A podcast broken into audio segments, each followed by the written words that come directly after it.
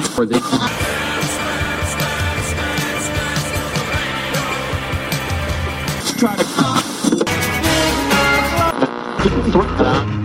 you stupid, dumb shit, goddamn motherfucker!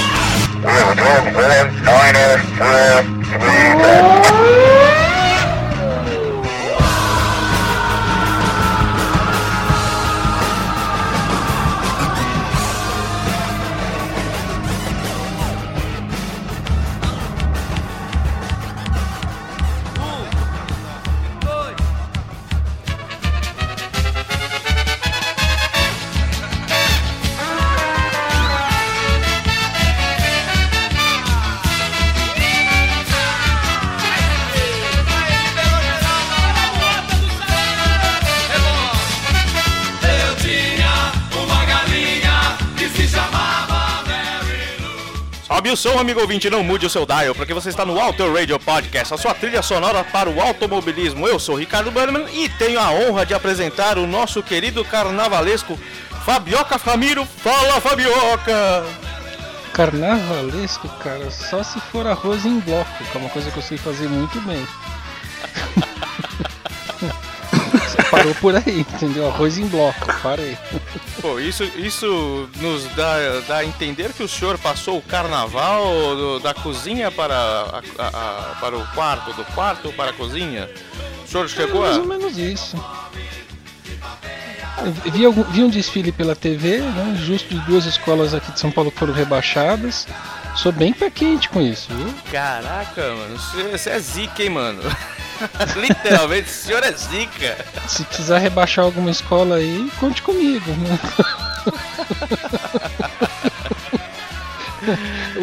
ou infortúnio. E do outro lado da ponta da mesa, nós temos aquele que nasceu nas redondezas do bloco Flor de Lis da Avenida Santa Catarina.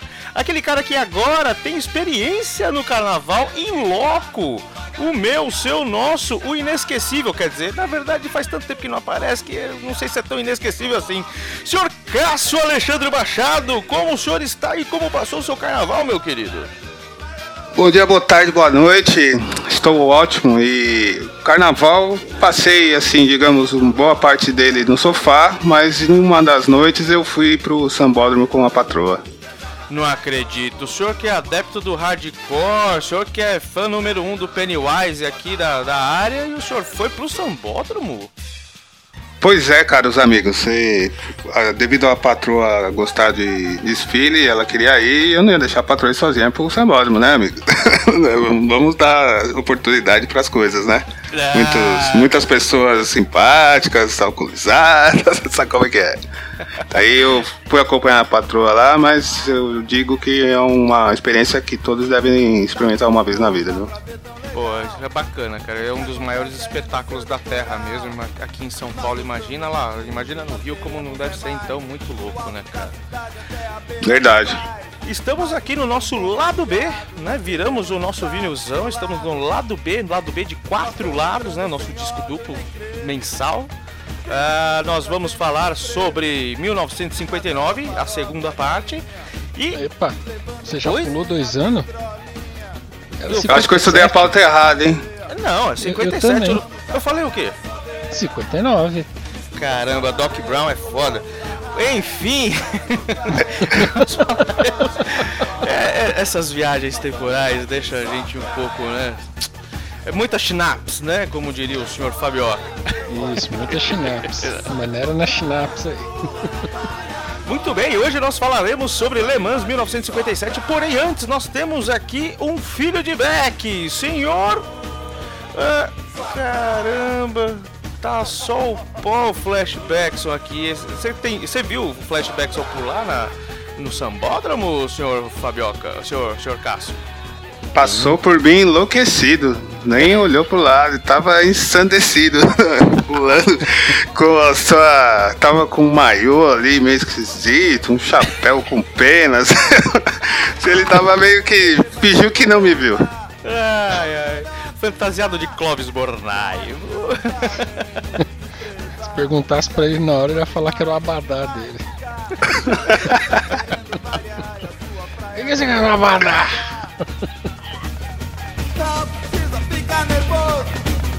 Pode ser que você ache gostoso ficar em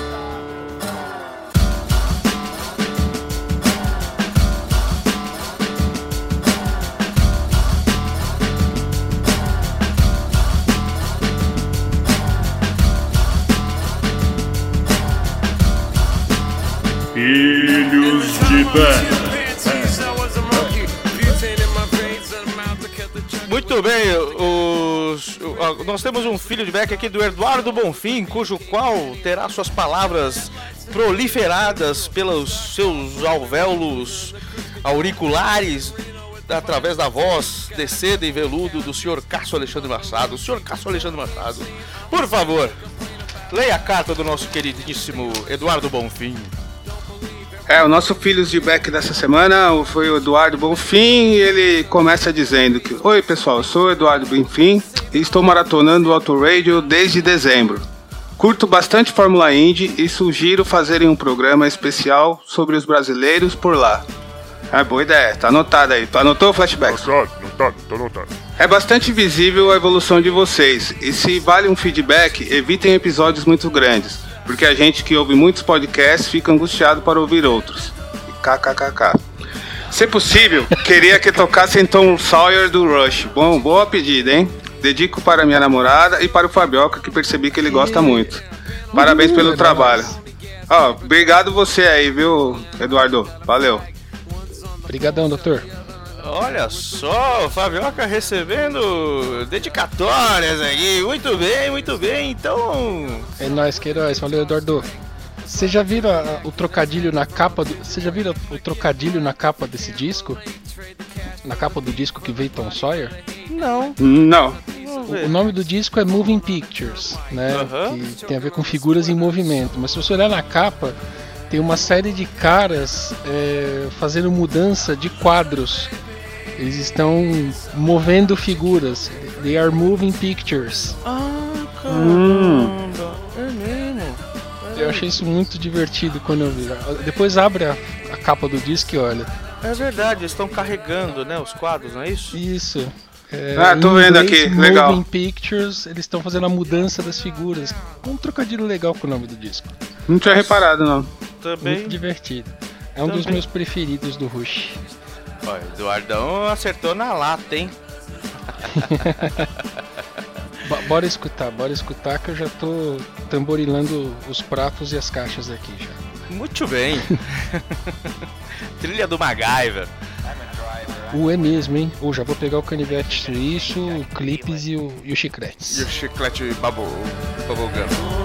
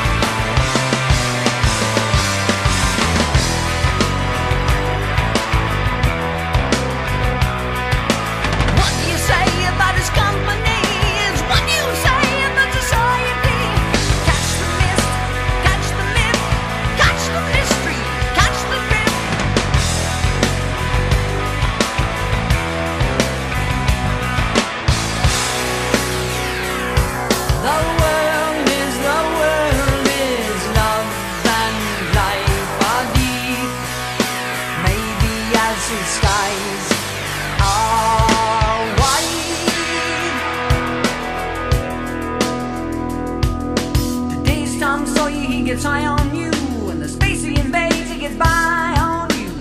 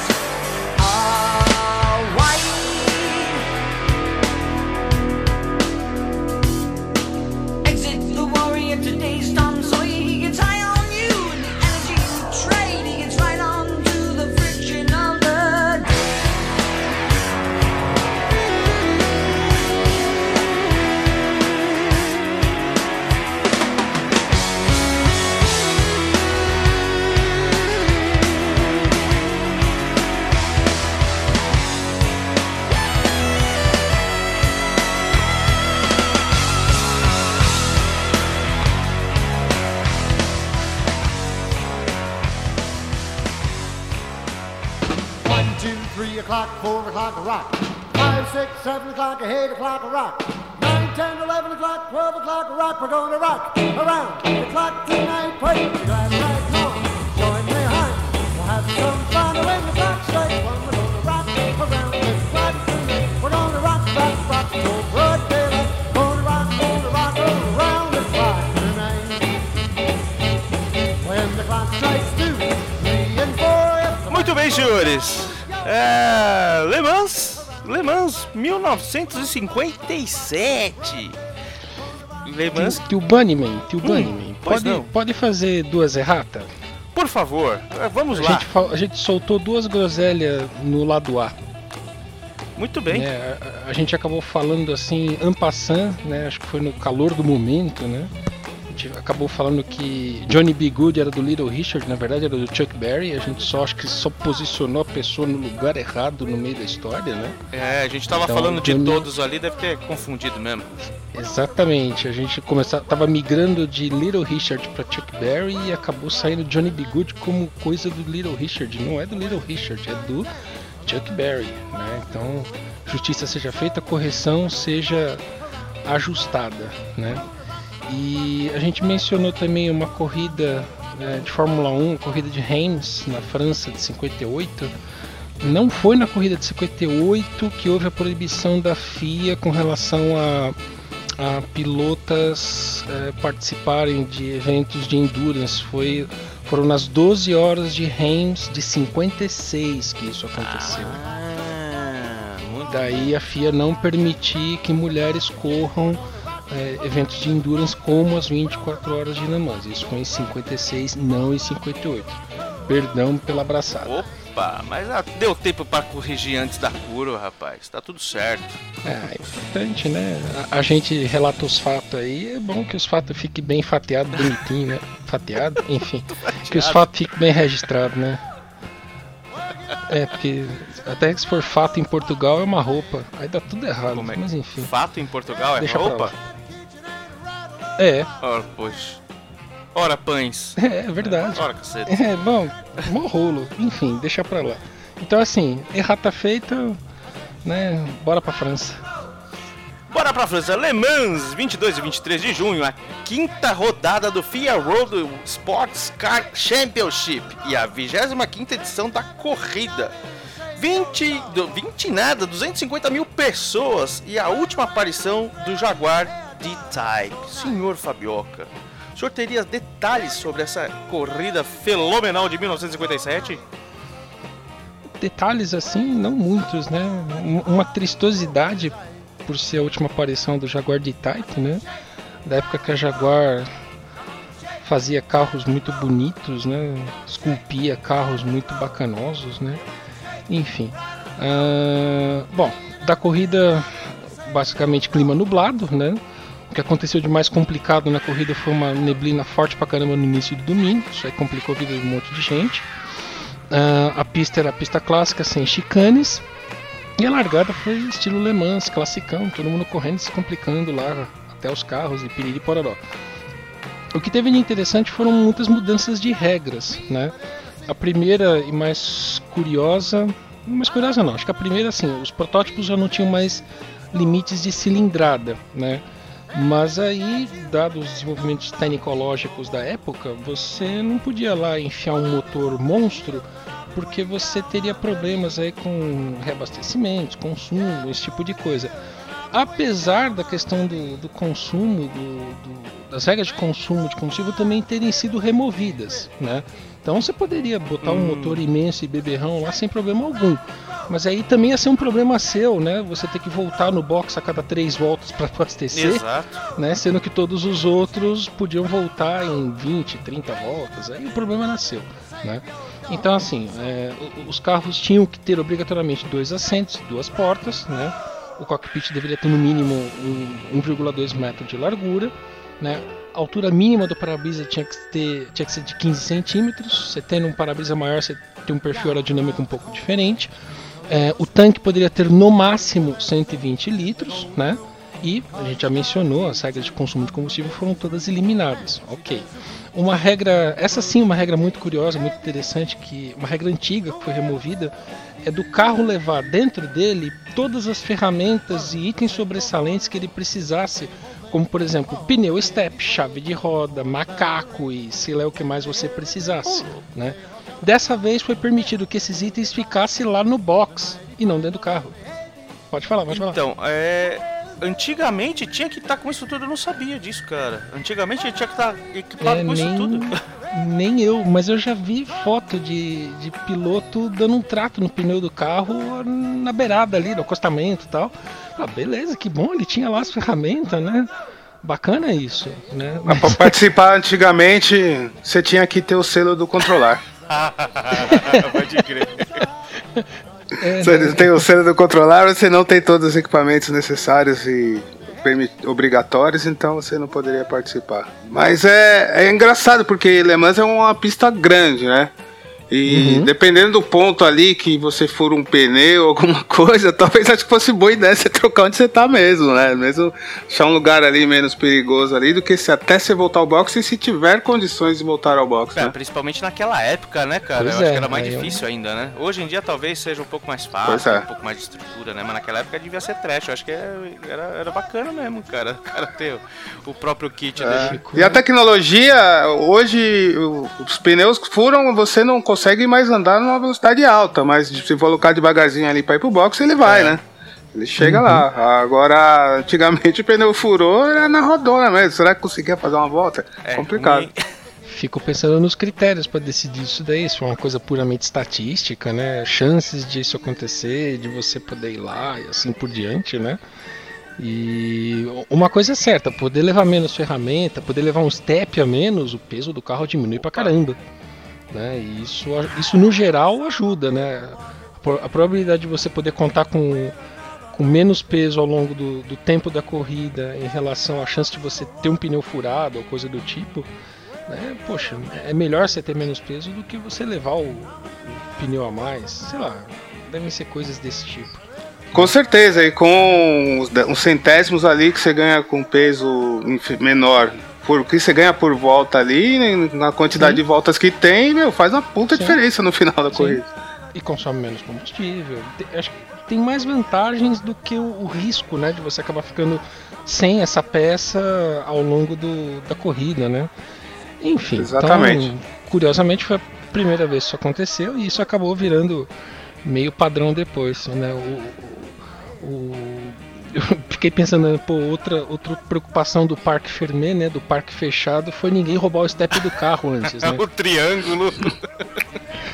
Já pensou, né? Puta merda, o cara fura o pneu, para lá, cadê meu step, porra? Né? Já pensou, que fria. Enfim, né, groselhas à parte, o tempo máximo que cada piloto podia dirigir era de 14 horas ao longo da prova. Mas cada stint tinha no máximo 36 voltas, ou seja, o piloto podia ficar no máximo 36 voltas dentro do carro. O ano anterior o cara podia ficar 72 voltas dentro do carro. O tempo mínimo entre reabastecimentos também foi reduzido pela primeira vez de 34 para 30 voltas. A gente vai falar um pouco mais a respeito do tempo que o cara permanece no carro, vai dar uma ideia legal lá na frente. Esse ano de 57 foi um ano aí de um divisor de águas mesmo, né? Aconteceu uma par de coisas, uma par de mudanças aí, não só técnicas, mas como de regulamento esportivo, né, cara? Bastante coisa que eles colocaram. Sim, cara, e muito motivado pelo acidente lá de 55, né? Eu acho que foi tudo fruto do monte de problemas que aconteceram de 55. De 56 houveram mudanças, bastantes mudanças, e 57 também. E isso foi acontecendo desde então, né? Por fim, a ACO formalizou aí o banimento das pilotas, né? Após a morte da Anne Busquet, nas 12 horas de Reims, na França, em 56. Foi a groselha que a gente mencionou da corrida de Reims da Fórmula 1 em 58, então foi em 56 na França.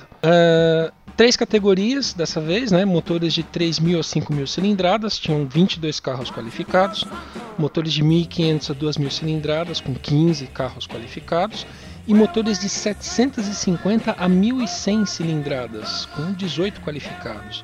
motorzinho pequenininho, nossa, né? Senhora, um pequeno cavalo, né? Pois é, mas esses carros faziam bastante coisa, viu? E na pesquisa lá, o Colin Chapman tinha escrito um carro com motor minúsculo lá, mas com umas mudanças interessantes de cabeçote lá, mas o carro não conseguiu correr. Foi uma pena. Enfim, 82 caras se registraram, 52 foram autorizados a praticar, 55 se qualificaram e largaram na prova, e só 20 carros terminaram, né? Uma curiosidade a respeito desse ano é que tiveram vários eventos anteriores à corrida por conta do Jubileu de Ouro da CO, que só foram comemorados em 57 por causa do acidente de 55, né? E tiveram desfiles de carros antigos, demonstrações de outros veículos, né? E vale a pena mencionar que teve um carro movido a turbina, né? um Renault Etoile filante, é diferente, essas motorizações esquisitas. A gente inclusive falou de um, acho que foi em 67, de um carro da Indy que tinha uma motorização diferente lá e que deu uma apavorada na galera, né? Muito bem, aí vamos falar um pouco mais da corrida em si, né? A volta mais rápida nos treinos foi daquele argentino que a gente já mencionou no bloco anterior, né? No bloco A do álbum, que é o Fangio, né? Numa Maserati 450 Spider, que andou a 3 minutos, 58 segundos e 1 décimo, né? Bem pertinho, né? Enfim. O Fangio na Fórmula 1 ele tinha mudado da Ferrari para Maserati, não foi isso? Ele realmente foi. Ficou na família Maserati, então. Curtiu. Enfim. Será que nessa época já tinha essa coisa de Maserati ser uma sub-Ferrari ou coisa do tipo, assim? Olha, ou é uma leitura torta da minha parte? Sei, eu acho que não, viu, cara?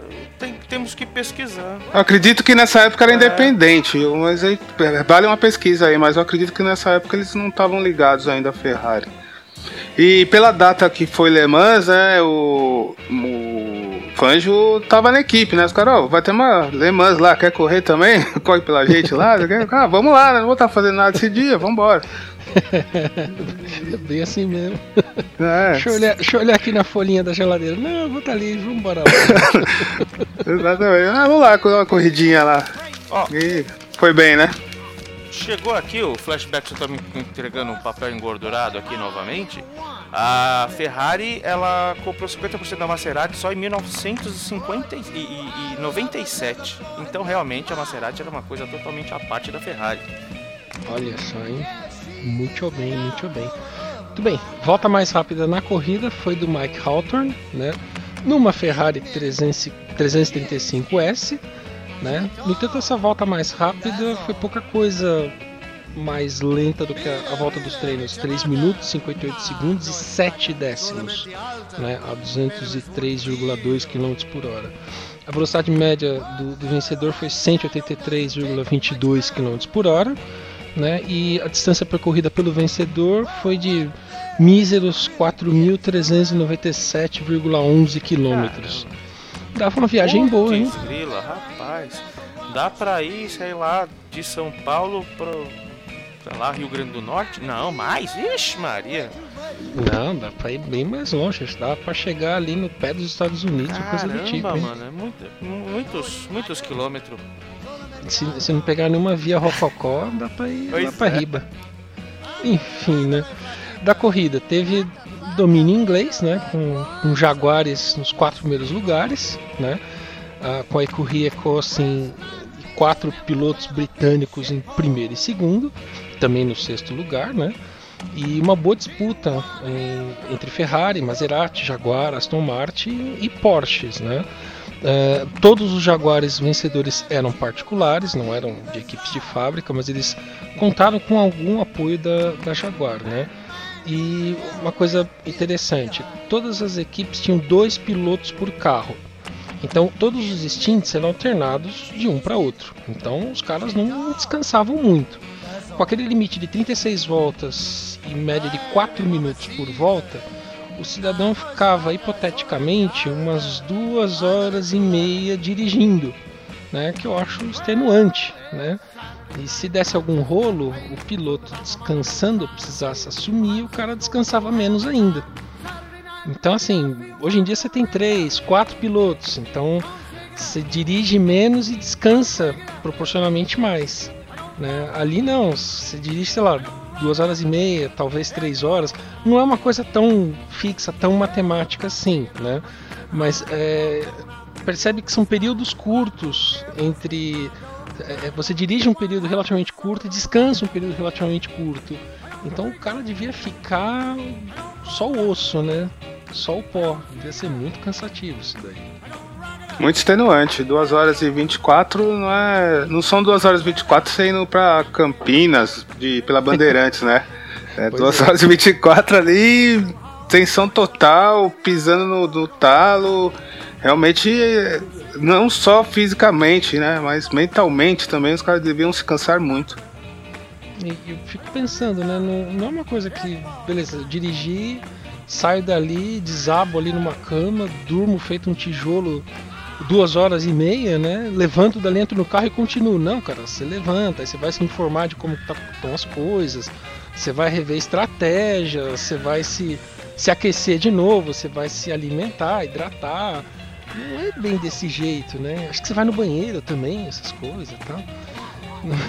Não é uma máquina que você colocar e tirada do carro para dirigir. Talvez na hora que você começa a ter um momento de relaxamento, você já tem que começar o aquecimento para entrar no carro de novo, né, cara? É osso. Eu imagino que deve ser osso mesmo, né? Enfim, então assim, só comentando das 6 primeiras posições, não vou ler todos os nomes, tal, isso vai ficar bastante comprido de dizer, né?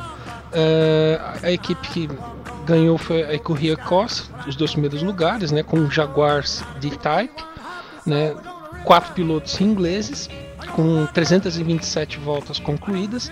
A terceira equipe, a equipe Los Amigos, ai, caramba! Né,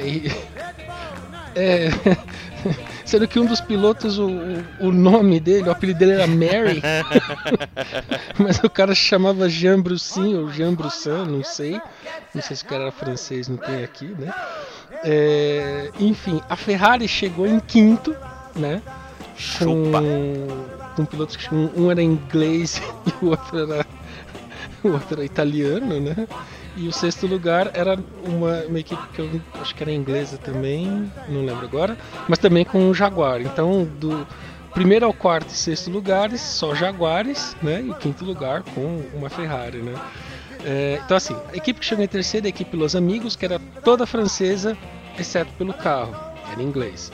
A equipe que chegou em quarta é a equipe Nationale Belge, que era toda belga, exceto pelo carro, que era um Jaguar. E a Ferrari chegou em quinto com um piloto italiano e outro inglês. É isso aí. Jack Brabham estava lá num Cooper T39 com motor 1.1, chegou em 15º. O Colin Chapman, já falei, estava inscrito com o Lotus 11, mas não chegou a largar. Um problema com o motor que estava bem diferente lá. O Fangio fez a equipe com o Stirling Moss, sabe? O Stirling Moss, aquele que a gente mencionou lá da Fórmula 1, né? Sim, um grande... equipe humilde, né? Só o Fangio e o Stirling Moss, né? Fazer o quê? Né? Será que as pessoas iam até eles, né? Dobradas assim, né? Senhor, né? Não pode olhar, brilha demais, né? Enfim, né? Senhor, está aqui sua água, né? Eu não mereço, né? Enfim... com o Maserati 450S, mas eles abandonaram a prova por uma quebra de diferencial com só 57 voltas completadas. Sacanagem, né? Quebrar componente assim logo no começo, né? Pois é. Mas, bom, enfim, é o tipo de coisa que na época acho que era mais difícil de prever, né? Hoje em dia o pessoal consegue estimar melhor o desgaste de componente e já faz as trocas necessárias. Naquela época... devia ser muito feeling de mecânico, coisa assim, pra perceber que tal peça tava ruim. E sei lá, né? Como é que o mecânico vai saber que tal peça tá ruim? Porque o mecânico não anda com o carro pra escutar um barulho diferente, sentir um comportamento diferente, né? Então, enfim, né? Curioso essa colocação aqui, pelo que parece, só Écurie Ecosse, como é que fala? Écurie Ecosse. Tirando essa equipe, a Ferrari, o resto parece ser equipes assim, amadores que juntaram uma grana e vamos lá correr na Le Mans, né? É, foi isso mesmo. Cara, porque você vê a o terceiro, o quarto e o sexto lugar. É curioso, hoje em dia é impensável isso, né? Pegar uma equipe. Acho que hoje talvez não possa nem correr uma equipe particular, não tem. Não sei, mas se puder não tem chance, pode, né? Eu acho que até pode mesmo, o esporte financeiro é complicado, né? É, como você vai chegar na frente de uma Nissan, a Audi, não tem como. Você pode comprar chassis e motor de outros fabricantes, tanto para LMP1 e 2, mas haja dinheiro, Cássio. Você precisa ter o bolso bem fundo, viu? Pois é. Enfim. Imagina a gente contando moeda pra correr as 500 milhas da Granja Viana de kart daqui uns 5 anos, né, mano? São 5 anos pra gente juntar os reais. Imagina pra correr essas 24 horas de Le Mans. Esses 5 anos pra participar, né? Sem intenção de vitória. Sem intenção de vitória, põe anos. Tem que ser diferente, tem que começar a fazer investimento agora, entendeu? Começar a guardar as moedas agora em algum investimento aí pra ver se lá o dinheiro já tá inteiro, entendeu? Parar de comer pão, beber uma cerveja mesmo. Quando a gente tiver a grana toda, quem sabe os nossos netos já tem saúde pra poder correr, né? Porque a gente não vai ter. É, então, tem dessa, né? Tem dessa, né? Eles vão estar mais saudáveis, né? Enfim. Bom. Teve uma aparição de um carro DKW, com motor 3 cilindros e 2 tempos, né, rendendo menos de 50 HP, e a carroceria era de plástico. Não me pergunto o que aconteceu com esse carro, não consegui achar muita coisa, mas ele aparece lá, é no mínimo exótico. Imagina o olhar dos pilotos para esse cara, né? Onde você vai com esse brinquedo aí? Cara, carroceria de plástico, cara, de plástico. Se aquela porcaria pegasse fogo, já era, né? Enfim. E só uma curiosidade, né? Na pesquisa eu achei um vídeo da Paté.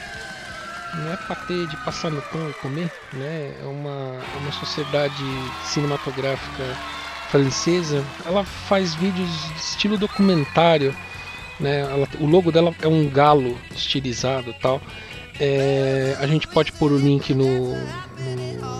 no post quando a gente colocar isso no ar, onde mostra os carros correndo ali em 57, e se você prestar atenção, em quase todos os carros, a cabeça do piloto está sempre mais alto do que seria o encosto da cabeça, não dá para chamar aquilo de Santo Antônio. Então,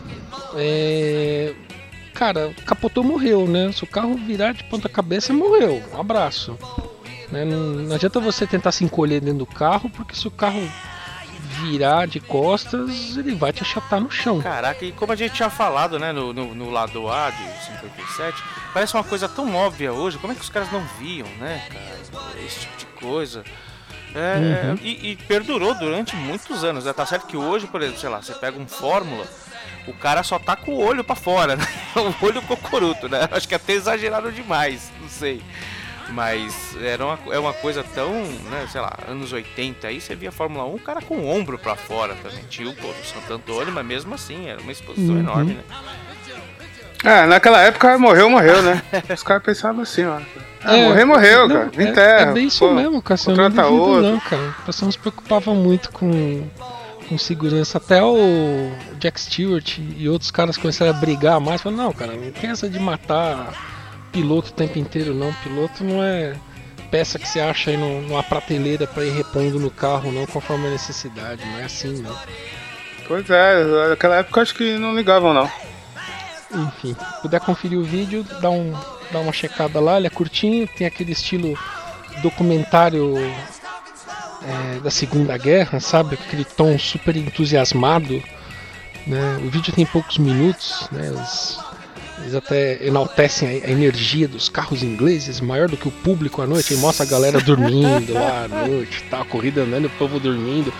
Porra, cara, uma corrida de 24 horas, o povo já tava ali assistindo um monte de coisa o dia inteiro, né? Sacanagem com o pessoal. Enfim, Acho que de Le Mans é isso. Tem um milhão de outras coisas anotadas aqui, mas acho que não vale a pena nesse momento. Bom, o senhor é que sabe, portanto, então, essa foi Le Mans. Le Mans 1957. Senhor Cassola, o senhor ainda gostaria de participar de Le Mans depois de um relato sobre 57 dessa forma, com a cabeça pra fora? Ah, ainda mais, né? Essa vontade só aumenta. Nossa, eu ia até de gandula, cara. Qualquer coisa, trocar pneu. Fiscal de pista, servidor de café, nossa. O polidor de chave de fenda. Fazer qualquer coisa. Putz, se precisar, tamo aí. Nossa, precisa polir as porcas, tamo lá. Bom, mas em 57 o mundo era totalmente diferente mesmo, né, cara? A gente teve aí o caso da menina que não pôde mais por conta da morte dela, da Anne Busquet, né?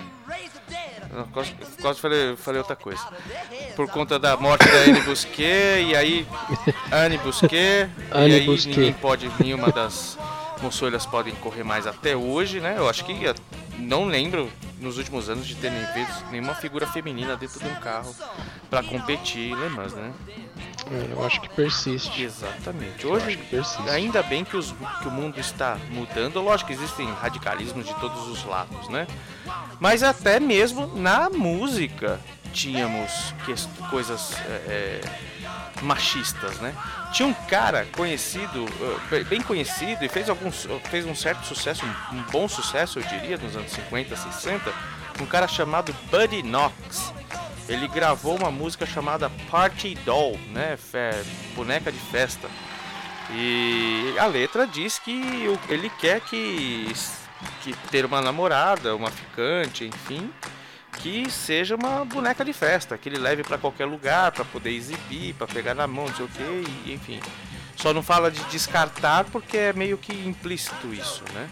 Mas pra época era normal, né? Hoje em dia, se esse cara lança uma música com essa conotação, o cara vai preso, né? O cara acho que não pode nem brincar mais com esse tipo de coisa, né? Mas Party Doll fez um belo sucesso. Já ouviram falar do Buddy Knox? Não, nunca ouvi falar. Não, e soltasse uma música dessa ia ganhar textão no YouTube, no Face. Exatamente, cara. Outro cara que fez um bom sucesso, bom sucesso parece o nome de bairro, né? Enfim, ele... eu acho que eu acho que até é, né? Ele fez um sucesso até muito mais no lado do country, mas ele chegou a adentrar em outras paradas, né? Por conta do som pop que ele fez em 57, era o Jimmie Rodgers, né? Não confundir com Kenny Rogers, né? Era o Jimmie Rodgers que lançava o outro single, Honeycomb. Interessante falar que nessa época, a gente lembrar, né? Essa época tinha muitos singles, né? Então, muitas vezes as prateleiras eram lotadas de singles e menos álbum, né? Tem muita coisa que a gente não consegue aí destrinchar em matéria de álbum, né? E o Daniel Boone, vocês já ouviram falar? Daniel Boone? É, Daniel Boone. Aquele cara... É uma série, não é? Uma série? Isso, tinha um chapéu de guaxinim na cabeça. Isso mesmo, andava com a espingarda na mão e tal. Um bacamarte. Sei. É o bacamarte, o coletinho e o chapéuzinho de guaxinim. Exatamente. Puta, cara. Bom, mas não é do Daniel Boone que nós vamos falar, e sim de um outro correlato, esse sim, um cara verdadeiro chamado Pat Boone. Um cara muito conhecido, ele era ator e além de músico, né? Ele chegou a estrelar e fazer um filme, fazer uma música para um filme chamado Bernadine, que fez muito sucesso em 57 também. O filme lançado em 57, sua trilha sonora em 1957. Eu, particularmente, já ouvi falar desse cara, mas conheço muito pouco, para não falar nada, né? Vocês já ouviram falar do Pat Boone? Não, mas tem um som engraçado isso daí. Bat Boom! Parece Bat Boo, né? Bat Pop. Pati Boom! Ó, dá nome de música aí pro próximo carnaval, próximo verão, a gente pode pensar em fazer, né, meu? Pagando bem que mal tem. Te falar que desse ano aí eu conheço muito, quase nada. Eu acho que eu devo ter dado uma pincelada em alguma coisa, citando novamente o livro 1000 Discos para se ouvir antes de morrer. E mais nada, me marcou assim a ponto de lembrar. Então, eu não sei se é porque é muito longe, mas a gente tem uma certa dificuldade de até de entender um pouco melhor os anos 50, né? O máximo que a gente tem aí são os grandes figurões mesmo, né? Elvis, o Chuck, enfim, outros que a gente vai citar por aí também, né? O Little Richard. Esses sim, estão mais marcados na nossa mente. Agora, sei lá, é a mesma coisa de você falar de, sei lá, Urge Overkill dos anos 90 daqui a 50 anos, cara. Na boa, hoje a gente sabe quem é, mas daqui a 50 anos os caras vão saber quem foi o Urge Overkill. Não vai, né? Então é difícil, mas do Nirvana ninguém vai esquecer, do Pearl Jam ninguém vai esquecer, né? Agora a diferença é que daqui a 50 anos ele vai procurar, se ele vê alguma coisa do Urge Overkill, ele vai ter como ouvir, né? Facilmente, vai ter ali, ele vai ali no Spotify da vida lá da época e fala, Urge Overkill é isso, daí já ouve a discografia inteira, os hits, blá blá blá, essa vantagem eles vão ter, né? Exatamente, eu acho que a gente não precisa nem viajar muito, né? Hoje em dia a evolução que teve, né? O próprio Spotify que você citou, né? Cara, quem diria que a gente ia ficar escutando a discografia de, sei lá, de todo mundo dentro de um celular, dentro de um computador. Cara, coisa linda de Deus. Imagina mais lá pra frente. Eu tenho medo, pra falar a verdade, cara.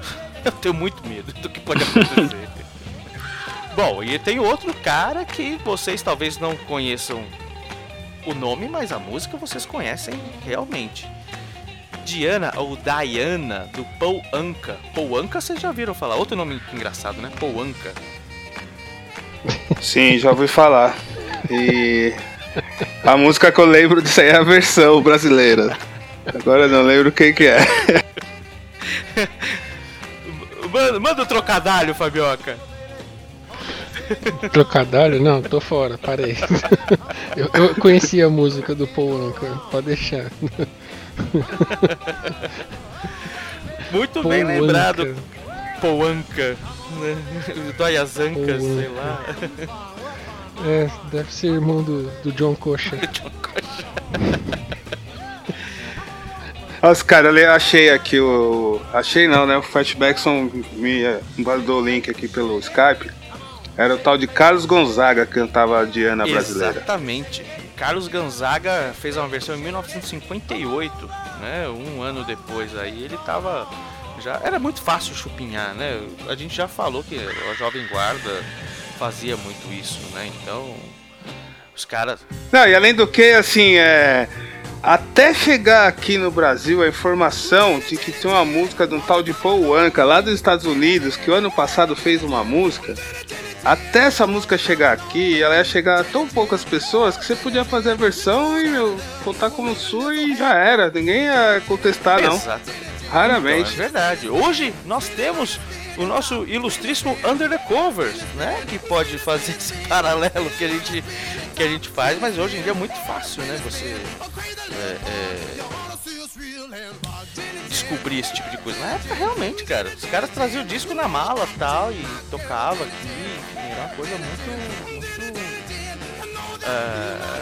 muito arcaica mesmo. É muito comum, né? Era uma prática muito comum naquela época, né? As versões. Eu não sei se eles pagavam direito autoral, esse tipo de coisa, não sei como é que era esse tipo de coisa, mas que tinha versão pra cacete no Brasil, tinha, né, cara? Outro cara que a gente falou quando a gente fez o programa de 1956 é o Eddie Cochran, né? O cara que tem um som meio surf music, assim, tudo e tal. Ele em 57 também, ele tava no auge dele, né? Continuava no auge. E esse sim lançava um álbum de verdade mesmo, né? Singing to My Baby era um álbum, o álbum do Eddie Cochran, E ele fez muito sucesso também com um som chamado Completely Sweet, né? Muito, muito legal. Infelizmente o Eddie Cochran, para você, querido ouvinte que não sabe, apareceu com 21 anos só, né? Era um cara muito talentoso e tinha uma carreira muito promissora, né? Ele é, na minha opinião, o cara do Rockabilly. Quando se fala Rockabilly, naquela época não se falava, né? Mas ele é o cara do Rockabilly pra mim. Eu acho que ele é um cara que realmente tem ali a alma do Rockabilly, né? Vocês gostam de Eddie Cochran? Já escutou mais alguma coisa dele? Eddie Cochras. Nunca ouvi falar. Também não. Desculpa aí, com todo respeito. Anos 50 é difícil mesmo. Não, eu até nem surpreso. É de cócora, nem é de pé, nem nada. Quando você mandou aquela playlist no Spotify, eu fiquei até surpreso de conhecer uma boa parte das músicas. Uhum. Algumas eu não sabia de nome, mas eu comecei a escutar e falei, nossa, olha só, essa música tem esse nome, legal.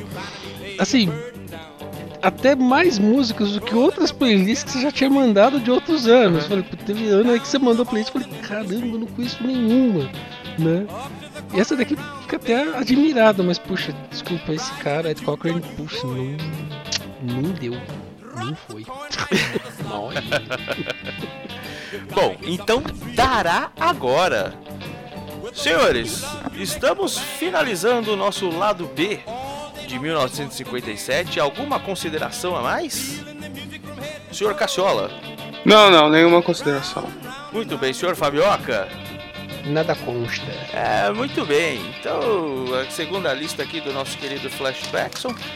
Vamos fechar este programa com Eddie Cochran, com Completely Sweet, né? Vamos escutar a Diana, Diana do Paul Anka, né? Pat Boone com Bernadine, Jimmie Rodgers com Honeycomb e começando com a machista Party Doll do Buddy Knox. Lembrando a você, querido ouvinte, que você pode escolher o seu som, assim como o Eduardo fez hoje, pelo contato@autoradiopodcast.com.br ou até mesmo nos dando 5 estrelas no iTunes e podendo escolher 2 músicas. Olha que legal, que bacana, que promoção bacana, né? E sem pagar nada, olha que legal. Então, senhor... Completamente de grátis. Completamente. É importado? Completamente. Muito bem, seu Flashback. Só pega aquele vinil então de 75 polegadas lá, pesado pra cacete. Ou 150... Caramba, isso aí não cabe na sala, pô. 75 polegadas, isso aí não cabe na 75 sala. 75 polegadas, 120 RPM. E... isso aí acho que ele seriam 78 rotações. Pode ser também, tudo depende da sala da roda. Muito bem, senhores, o nosso Party Doll.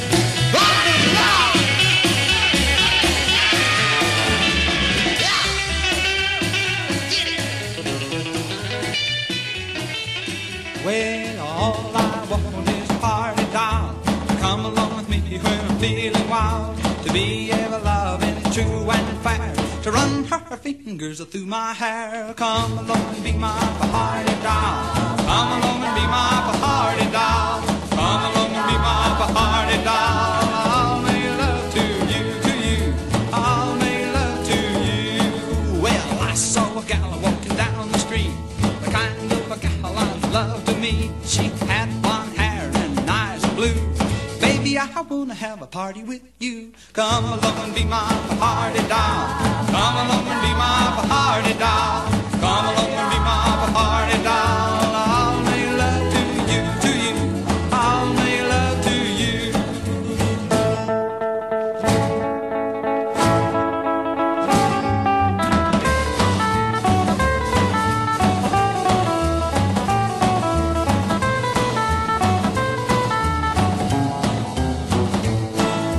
Every man has gotta have a party doll. to be with him, but when he's feeling wild, to be ever loving, true and fair, to run her finger through his hair, to run her finger through his hair. Come along and be my Party Doll, come along and be my Party Doll, come along and be my Party Doll. I'll make love to you, I'll make love to you.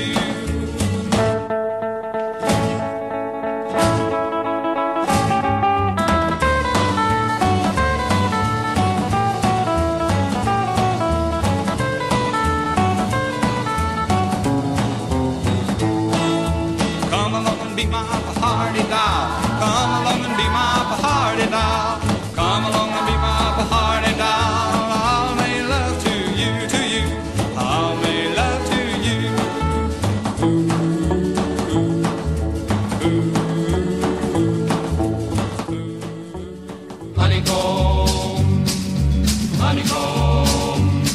It's a darn good life and it's kind of funny how the Lord made the bee and the bee made the honey and the honey bee looking for a home and they called it a honeycomb and they roamed the world and they gathered all of the honeycomb in the one sweet fall and the honeycomb from a million trips made my baby's lips so honeycomb. Oh, won't you be my baby? Well, the honeycomb be my own.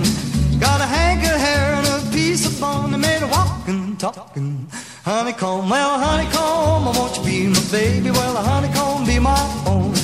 What a darn good life when you got a wife like a honeycomb. Honeycomb. And the Lord said, now that I made a bee, I'm gonna look all around for a green, green tree. And he made a little tree, and I guess you heard what then? Well, he made a little bird, and they waited all around until the end of spring. I get every note that the birdies sing, and they put them all in the one sweet tone for my honeycomb, oh honeycomb. Oh, won't you be my baby? Well, the honeycomb be my own. Got a hank of hair and a piece of bone that made a walkin' talkin' honeycomb. Well, a honeycomb, oh won't you be my baby? Well, a honeycomb be my own. What a darn good life when you got a wife like a honeycomb. Honeycomb. And the Lord said, now that I made a bird, I'm gonna look all around for a little old word that sounds about sweet like a turtle dove. And I guess I'm gonna call it love. And he roams the world, looking everywhere, getting love from here, love from there. And he put it all in a little old part of my baby's heart. Oh, honeycomb, won't you be my baby? Well, the honeycomb be my own. Got a hank of hair and a piece of bone that made a walking, talking. Honeycomb, well, honeycomb, I want you to be my baby. Well, honeycomb, be my own. What a darn good life when you got a wife like honeycomb. Honeycomb.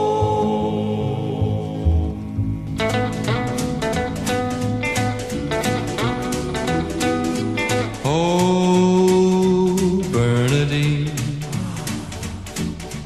Oh, oh, oh, Bernadine. Tell by the dimple on your chin, you're in beautiful shape for the shape you're in, and I'm in shape for Bernadine. Oh, Bernadine. Oh, oh, oh, Bernadine. When you wander into my dreams at night, your remarkable form is a pure delight. I go, go, go for Bernadine, Bernadine, Bernadine. You're a little bit like every girl I've ever seen. All your separate parts are not unknown, but the way you assemble them's all your own, all yours and mine, dear Bernadine. Oh, Bernadine. Oh, oh, oh, Bernadine. Say you'll wait for me out by the rocket base, and we'll both blast off into outer space. And oh, oh, oh, oh, Bernadine, Bernadine, oh, Bernadine. Come away with me now in my rocket propel machine. We'll come home by the way of a driving spa, just a little side of Shangri-La, and there I'll stay with Bernadine. There I'll stay with Bernadine.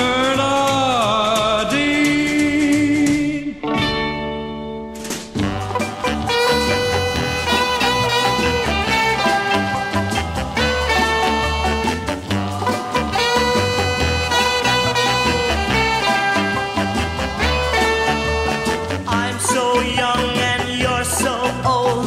This, my darling, I've been told.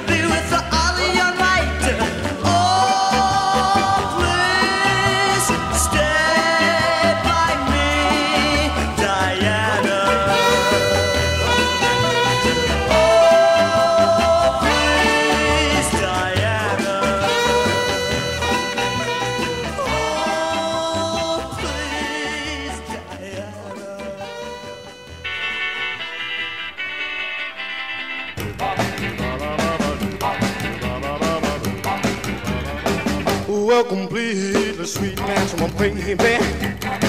Completely sweet, I don't mean maybe. Completely sweet, that's my baby. Completely sweet, I don't mean maybe. And I love her more and more each day. She's so completely sweet, well, just like a honey that the bees bring in. Just like a honey that the bees bring in. Give me sugar when I kiss her on the chin. Oh, well, completely sweet, that's my baby. Completely sweet, I don't mean maybe. Completely sweet, that's my baby. Completely sweet, I don't mean maybe. And I love her more and more each day. She's so completely sweet.